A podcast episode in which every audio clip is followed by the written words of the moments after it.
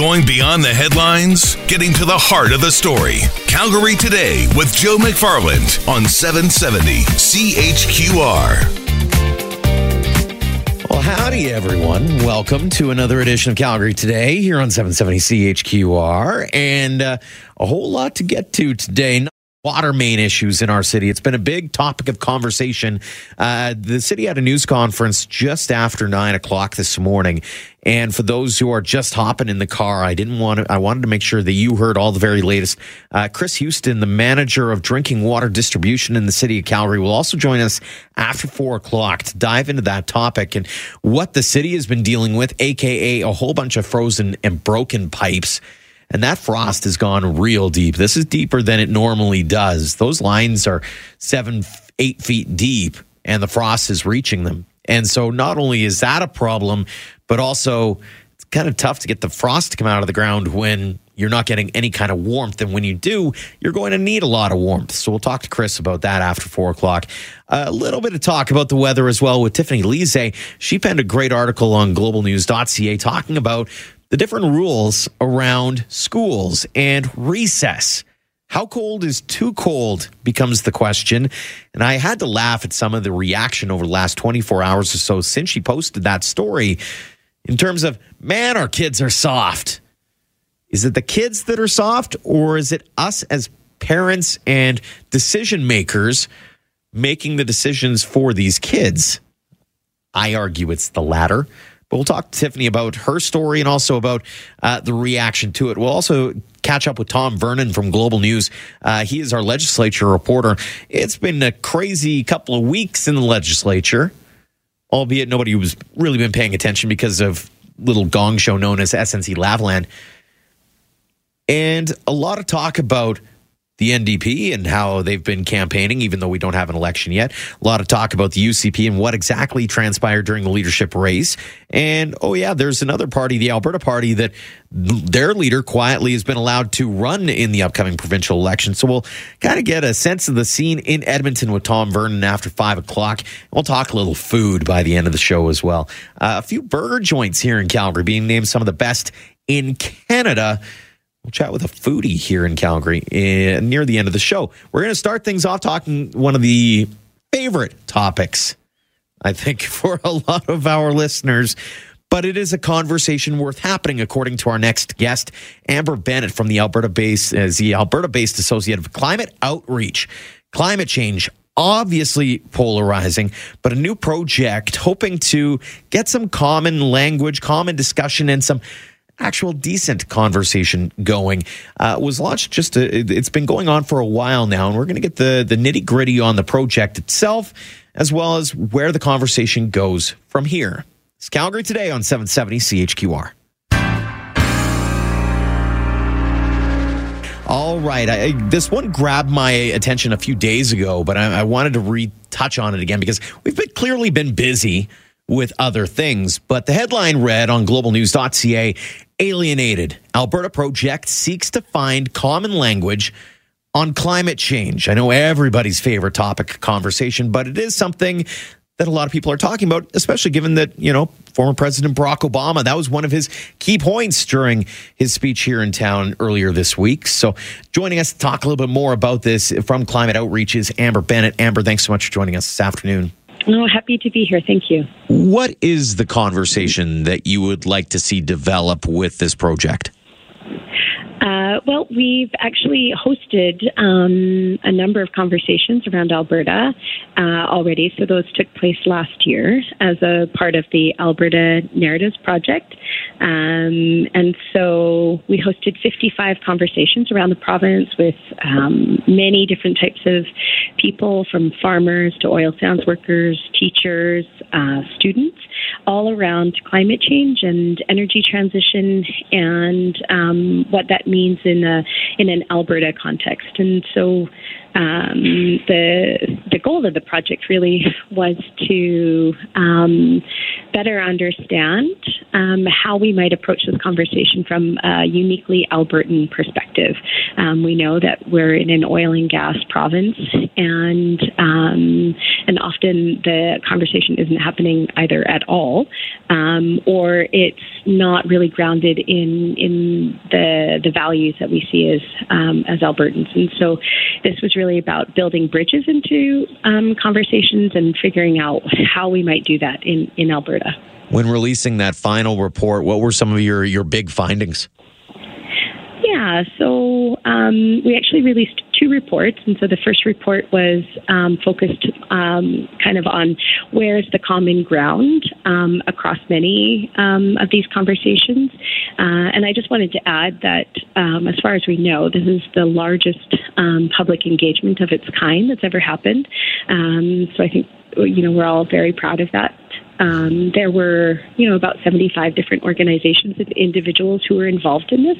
Um, so it really, you know, uh, there was a lot of people um, who who took part and who hosted the conversations. And so some of the kind of the key findings um, coming out of that first um, piece of work around what is a, um, you know, kind of a common narrative or what might be uh, some common ground was really around this idea of, you know, uh, of of Albertans um, longing for or wanting, um, you know, you know, we feel vulnerable. Um, so this this kind of sense of being tied to a single um, economy, a, a, single fossil fuel economy, um, that people wanted you know more stable foundations, more balance, um, and that diversifying the economy.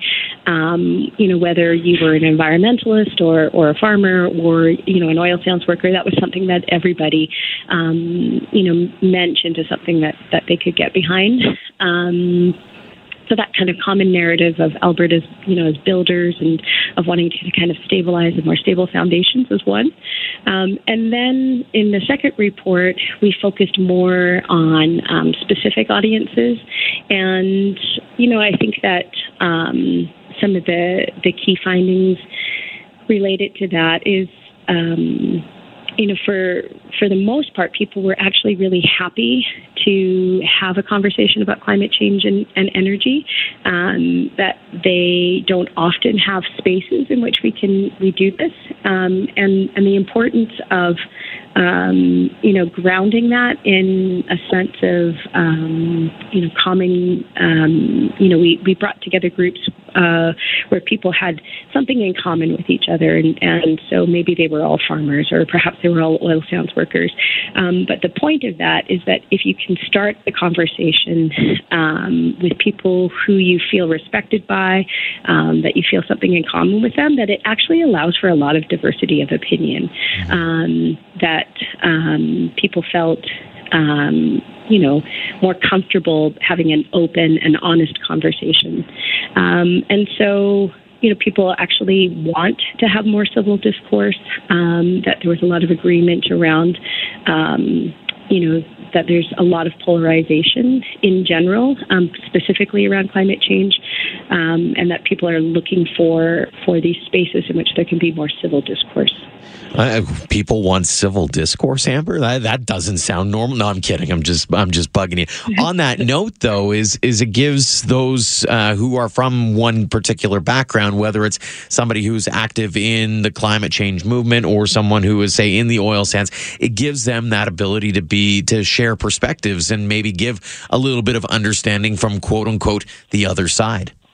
Yeah, and um, you know, and I think another part of this this um, project was around actually listening, and so um, it's not unusual for people to to not have the opportunity to sit down with somebody who is um, dissimilar to them um, or who might be outside of their friends and family and actually listen to what they have to say. And so, one of the kind of opening questions that we asked people was, you know, what makes you proud to be Albertan? And definitely um, our sense, you know, the the you know the beauty of our natural environment, um, that we're people who build things here, we get things done, um, that uh, we take care of each other, you know, when we need to.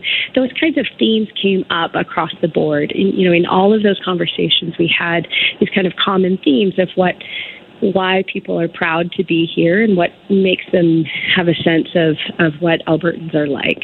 Um, and that, that provides a really kind of uh, important way, you know, place to ground conversations. Um, when, when, we're looking for kind of bridges into into into um, topics that are important, and I think I just note that, you know, we don't have to agree on everything, um, but we do have to um, have the ability to to talk about important things, um, and um, and and I think that the that this particular project is really around helping us um, move forward. So to have conversations, not where everybody agrees with each other, but certainly where people feel respected um, and where they feel um, validated. I found the one line in the story interesting. One thing the project found was that the people are tired of bluster. So Alberta First rhetoric rolled as many eyes as shut down the tar sands. So it seems as though there there is at very least a, a desire to I guess, normalize the conversation a little bit and make sure that everybody is being heard, especially those who might be more in the middle or more willing to uh, have that uh, wholesome discussion. Yeah, I mean, I think a couple of things come to mind when you say that. It absolutely um, this kind of language that's you know, kind of overly um, politicky or cliched. People just don't buy it. They don't trust it. It doesn't, you know, it's just like not authentic or genuine. It doesn't, you know, um, sound like how we ha- actually have conversations with each other. Mm-hmm. Um, so there's that piece. And then I think, um, particularly around climate change, energy transition, you're right. We, because that, you know, it's, it's often so polarized, um, we tend to not have conversations about it at all for fear of um, either being judged or feeling under attack or making somebody else uncomfortable. And, you know, we live in a province in which certainly the, the people who took part in these conversations, almost everybody had some tie to the oil and gas industry. Um, and we certainly, you know, we don't want to make our friends and family feel uncomfortable or, or, um, or under, you know, judged. And mm-hmm. so I think that um, what that does is, is it actually silences us in a time in which we actually need to be having, you know, conversations with each other because it's important. It's no secret we've been stuck in a deep freeze for a while, but it's having an adverse reaction for uh, frozen water lines, water mains. We've had some water outages lately and the ground's frozen to levels that are reaching those water mains down 2.4 meters or eight feet. That's causing all kinds of problems. Joining us now to talk more about that is the manager drinking water distribution in the city of Calgary, Chris Houston. Chris, thanks so much for the time today. Yeah, good to talk to you, Joe. What is your main message as we go through this cold snap and as we start to deal with some of these uh, water main breaks and other issues that are popping up around the city? Well, I think the biggest message is to recognize this is kind of an unusual situation, an unusual uh, winter in terms of temperatures and uh, frost depth. So, normally in Calgary, we get frost to about seven feet deep. And this year, um, it's passing eight feet already and is likely to continue, even though we might see warming trends in the next weeks or so. The fact that we get uh, freezing temperatures at night continues to push that frost a little bit deeper. What is the state of our water mains in that right now? Are most in pretty good shape, or is it just a matter of kind of you only know until some issue does pop up? Well, we do uh, we do annual inspections on different parts of our system. We have uh, quite an aggressive um, main replacement and anode retrofit program to help keep our system in top shape. But we do have uh, older mains in some areas. We do have different soil conditions. We have uh, different pipe materials that make up our distribution system. And a lot of different factors like temperature, frost depth, water temperature, those things can all contribute to a water main breaking. And speaking of those water main breaks, you guys, uh, from the, the report that I saw, 80 calls to the city since March 1st alone. So you're looking at, uh, you know, over 10 a day. It's, it's a busy time for your crews, isn't it? It's a really busy time for the crews. I have to give kudos to those guys. They're working in really cold temperatures. They're putting in long days. They're doing their best to get the water back on for people. And they do a fantastic job. The challenge for us is that we not only have all these water main breaks happening, but because of the frost depth, we have a lot of frozen services happening. Mm-hmm. And so this is where um, individual homes or businesses, their water service pipe actually freezes. And so then we have individual properties that are out of water as well. And so we've been working to contact all of those folks, provide uh, care packages for them. Uh, in, in, this case, a care package just looks like a flat of water, some water to help flush the toilets, um, some pool passes so they have a place to go get a shower. Um, and on the main break situations, typically on those, we can get the water back on in 24 to 48 hours. And in those cases, we provide emergency water wagons, so the, the folks all have a place to get water to do all those things. And um, when it extends past kind of that 24, 48 hour period, we also like to uh, extend pool passes or shower passes to those folks as well. Any situation thus far that has taken you by surprise or made you go, huh, I didn't see that one coming? Well, I think, you know, when we started the year uh, thinking that we were going to have kind of that El Nino type condition and it was going to be a mild winter, yeah. um, I think the change, the the dramatic shift in in temperatures, uh, kind of in, in, mid to late January and all the way through February and into March here, that uh, that was um, kind of a significant impact to us because our equipment that we use to excavate, um, often around other utilities, they're called hydrovacs, and they use high pressure water to to do the excavation, so it doesn't damage any other utilities around it those can freeze up. So that that's kind of a like we're not typically working in these kind of conditions for long periods of time. So that's caused a lot of delays. Um, but we, you know, again, we're we're working those extra hours to make it work. I just don't think we saw this type of uh, temperature stretch coming. So that was a surprise. What kind of time are we looking at in terms of when the thaw might actually take hold and you'll be able to actually see the ground at seven or eight feet deep start to uh, get a little warmer? That's a really good question because what happens is, uh, say, in the next week or so, I see some plus temperatures in the forecast, and people will be outside walking around and enjoying a bit of a warmer stretch. But what's happening underground is significantly different, yeah. and that frost does not come out right away. In fact, it'll probably go deeper over the next four four weeks or so, and so uh, it's going to take um, significant warming and you know overnight freezing temperatures to stop before that frost starts actually coming out. So we're probably looking uh, towards the end of April before we see that start to happen. For those residents who are wondering about, I want to make sure my house is safeguarded. I want to make sure that I'm doing my due diligence. You know, a lot of them at this point have gotten home and are or on their way home and are thinking, man, there's something I can do. Is there a piece of advice that you would have for those who want to maybe help out and avoid a situation happening for themselves? Sure. There's a couple things you can do. One is um, you want to prevent pipes from freezing inside your home. Now, I think we're through the worst patch of cold weather. Doesn't mean the temperatures can't get back to minus 20 and, and that again, but um, and so it's making sure you know there's warm air circulating around the pipes in your house. So whether it's opening your kitchen cupboards underneath your sink, um, bathroom vanities, where the where the pipes are on the outside wall and then checking in your furnace room where your fresh air intake comes in and where your water service comes in. And often people don't realize how close together those are.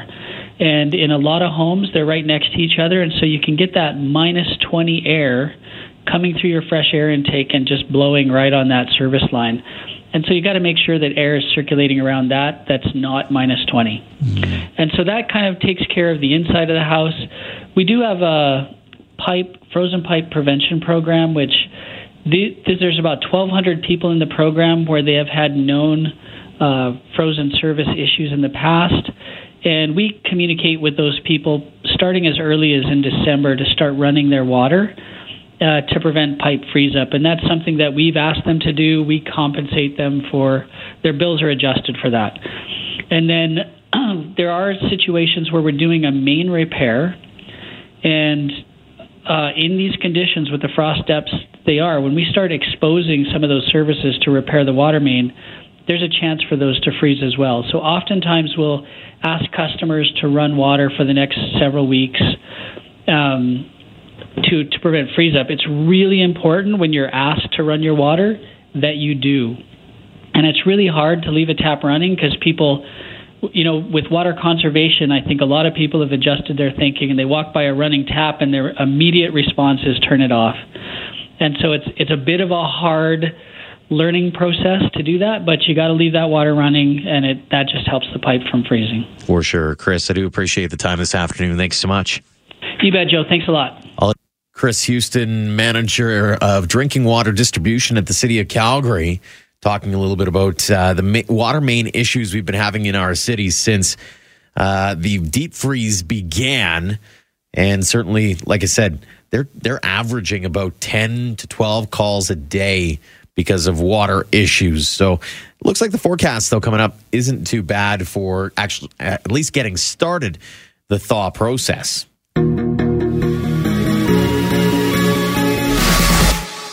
Uh, we've been inundated clearly with what's been going on in Ottawa with SNC Lavalin. But there's been a lot of headlines being made here in our province because, as much as the writ isn't dropped, everybody's campaigning. And whether it's the NDP and they're campaigning in one spot or whatever the case may be, the UCP has been uh, driving out their their platforms as well. We thought we'd bring in Tom Vernon from Global News in our legislature reporter to give us a little bit more uh, on this. Tom, thanks for joining us. Hey, no problem. Thanks for having me. Walk us through the last few days because obviously a lot of the attention has been federal politics, but there's been a lot going on in provincial politics. A lot of announcements. Uh, everybody's jockeying for position in a sense, but the UCP in particular has really been a little bit under fire, I guess, over some of the things that happened uh, in the leadership race. Walk us through sort of the the chronology of it all. Yeah, so it was a couple years ago now that Jason Kenney won the United Conservative Party leadership. He uh, beat Brian Jean and Doug Schweitzer. He got the vast majority of the votes. I mean, it was a clear mandate for him to win. And as in all leadership um, races, there's you know lots of hard feelings and, and that sort of stuff. But there was a candidate in there, Jeff Callaway. Uh, he launched towards the start of the, the race and then pulled out and backed Jason Kenney uh, a few weeks before the vote. Now, it came out a leaked audio, I think late this year. Now, there were whispers at the time that Callaway was just running to attack Brian Jean, but it was just whispers and people just going, oh, yeah, okay, that's what he's doing. But then there was some leaked audio at uh, late 2018 there, December, November, where, where there were a couple of folks talking, suggesting that it was a kamikaze campaign, that uh, the Callaway campaign was in cahoots with Jason Kenney.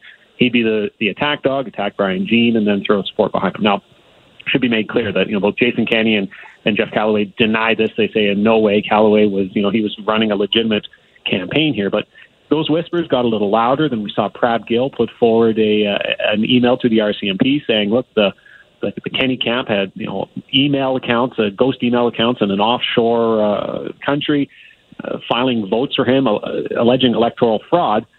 So the whispers got louder. The elections commissioner is investigating. We've seen fines against uh, Cam Davies, Jeff Callaway's former co-campaign manager, for obstruction of an investigation. He's appealing that, uh, but those that those charges are out there. There's another fine against a contributor for uh, contributing money that wasn't hers. Uh, she's not speaking to it, but she was fined for donating that money to the Callaway camp. So all this has been kind of floating around the UCP, causing a, a distraction of sorts for their campaign as they're really trying to push forward on their momentum heading into this campaign. So lots of lots of smoke. We haven't you know seen the fire. We haven't seen the election commissioner come out and say that this is definitely what was happening, but certainly some things that uh, are starting to filter out now. Yeah, and even in the last uh, 24 hours or so, there was another candidate who was basically mm. removed now, eh, based here in Calgary, uh, for not being forthcoming, I guess is sort of the term that's been used. Walk us through this latest uh, blip on the radar. Yeah, so Randy Kerr was uh, campaign manager for Jeff Callaway, co-campaign manager. Um, now he hasn't been fined by the election commissioner that, that we have seen. Nothing has come out on him on that front. This actually came from the United Conservative Party. You know, he was a candidate in Calgary for the UCP, and then this statement comes out yesterday saying, "No, we're not saying that anything wrong with this financial do- donation, the four thousand dollar donation to the Callaway camp, but he wasn't forthcoming to us about it." So we're going to, you know, ask him not to run for the party. Now, it makes you wonder, okay, so what's going to come out about this? They're they're obviously trying to get ahead of something here. They've got wind of something, but I mean, the fact we haven't heard from the election commissioner, we haven't seen uh, exactly what uh, the allegations are. So, it, really interesting timing. Now, this all comes in as uh, Jason Kenney sends a cease and desist letter to Prab Gill. We've mm-hmm. seen that that video, the the black and white slow mo video of Jeremy Nolais, the senior advisor for the premier, coming out of Prab Gill's office. So there's a lot of noise happening on this side for the party. I know that they're here in Calgary. There's been a lot of talk about it, and almost a sense of eh, it doesn't really matter. It's you know the, the these are all minor details and not in Jason Kenney's purview.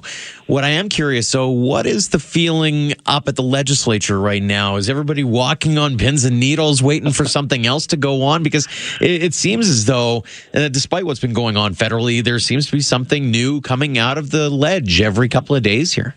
Yeah, so I mean, it's it's you know politics 101. Watching you know watching this all unfold, the UCP are doing all they can to say, no, there's nothing here. Let's actually talk about what we're talking about, the issues that matter, our tax cuts, our mm-hmm. our red tape reduction. Let's talk about that. Whereas the the NDP, they're doing all they can to to highlight this thing. Hold on a second. Now now we've seen uh, this Prab Gill video. Now we've seen uh, you know they want to talk about this. They want Albertans to see what's going on here. But the really interesting thing is, are Albertans paying attention to this? We haven't, like I said, we haven't seen a, a giant smoking gun here yet. We've seen mm-hmm. some fines in the Jeff Callaway campaign. Are, is this something Albertans are really paying attention to? And is this something that is going to blow up in the face of the United Conservative Party as we head into that spring vote? The NDP, you know, they're hoping for it, and you know they're hoping that uh, this they're going to that people keep talking about this, and they're going to keep. We get calls and emails from them every day saying, "Oh, have you seen this?" So. Uh, they're going to keep trying to keep this on the forefront. It's just are Albertans paying attention? And- yeah, no, absolutely. Uh, Tom Vernon, global news reporter for the, for the legislature here in uh, in Alberta, up in Edmonton. Thanks so much for the time, sir.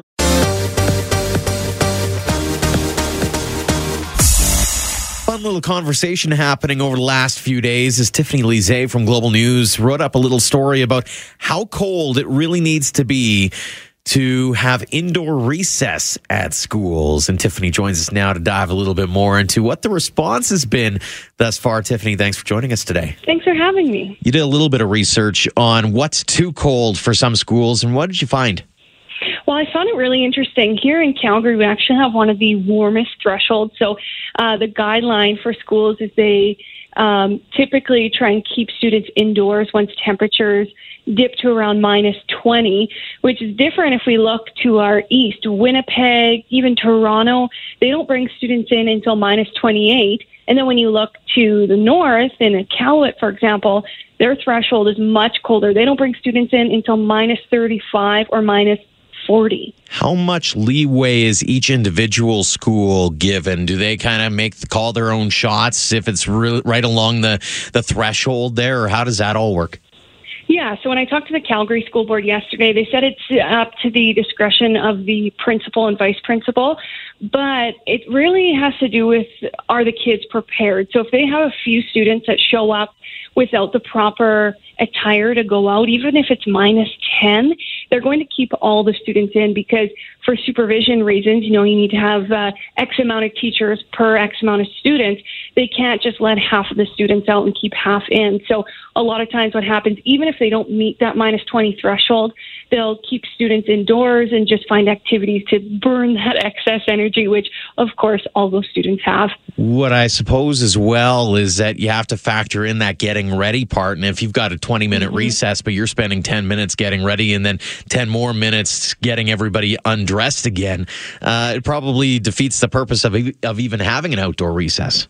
Yeah, those 15, 20 minute recesses do go by super quick, but it is good to get, uh, personally, I think, getting those students used to putting on all those layers and and uh, learning how important that is versus just, you know, I know sometimes when I was a kid, throwing on your boots and your jackets not even zipped up and your tubes half on, you're running out the door so fast because you want to go play.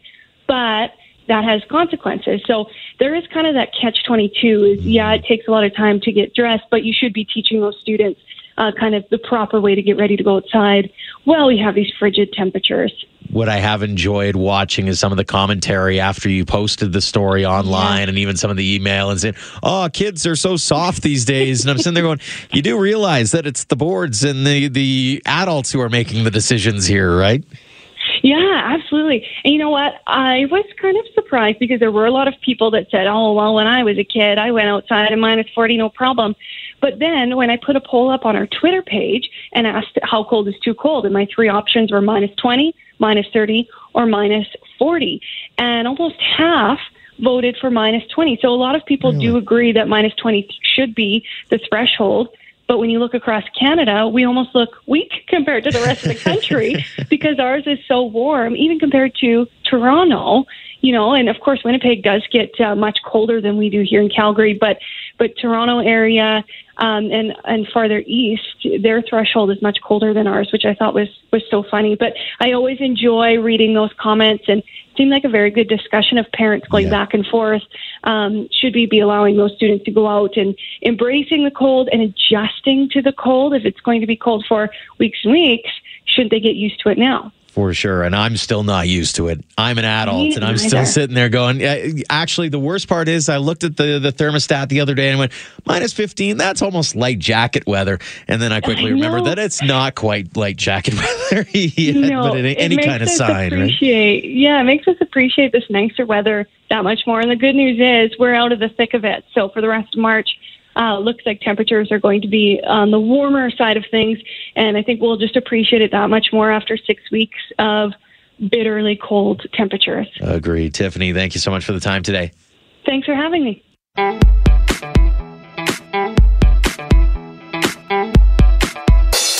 Let's talk a little burgers. So good food. Uh, a list out of Travel 7 is what it's called, listing the top 20, uh, top 50 burgers in Canada, and five from Calgary made the list, including Clive Burger at number 11, Burger 320 at 21st, 32nd Tonic Kitchen and Bar, 34th was Native Tongues, and 48th was Boogie's Burgers, number one coming in at the on the list. Uniburger out of Montreal. And it had me thinking about the food scene here in Calgary. Gwendolyn Richards is a freelance food writer and blogger. She joins us now.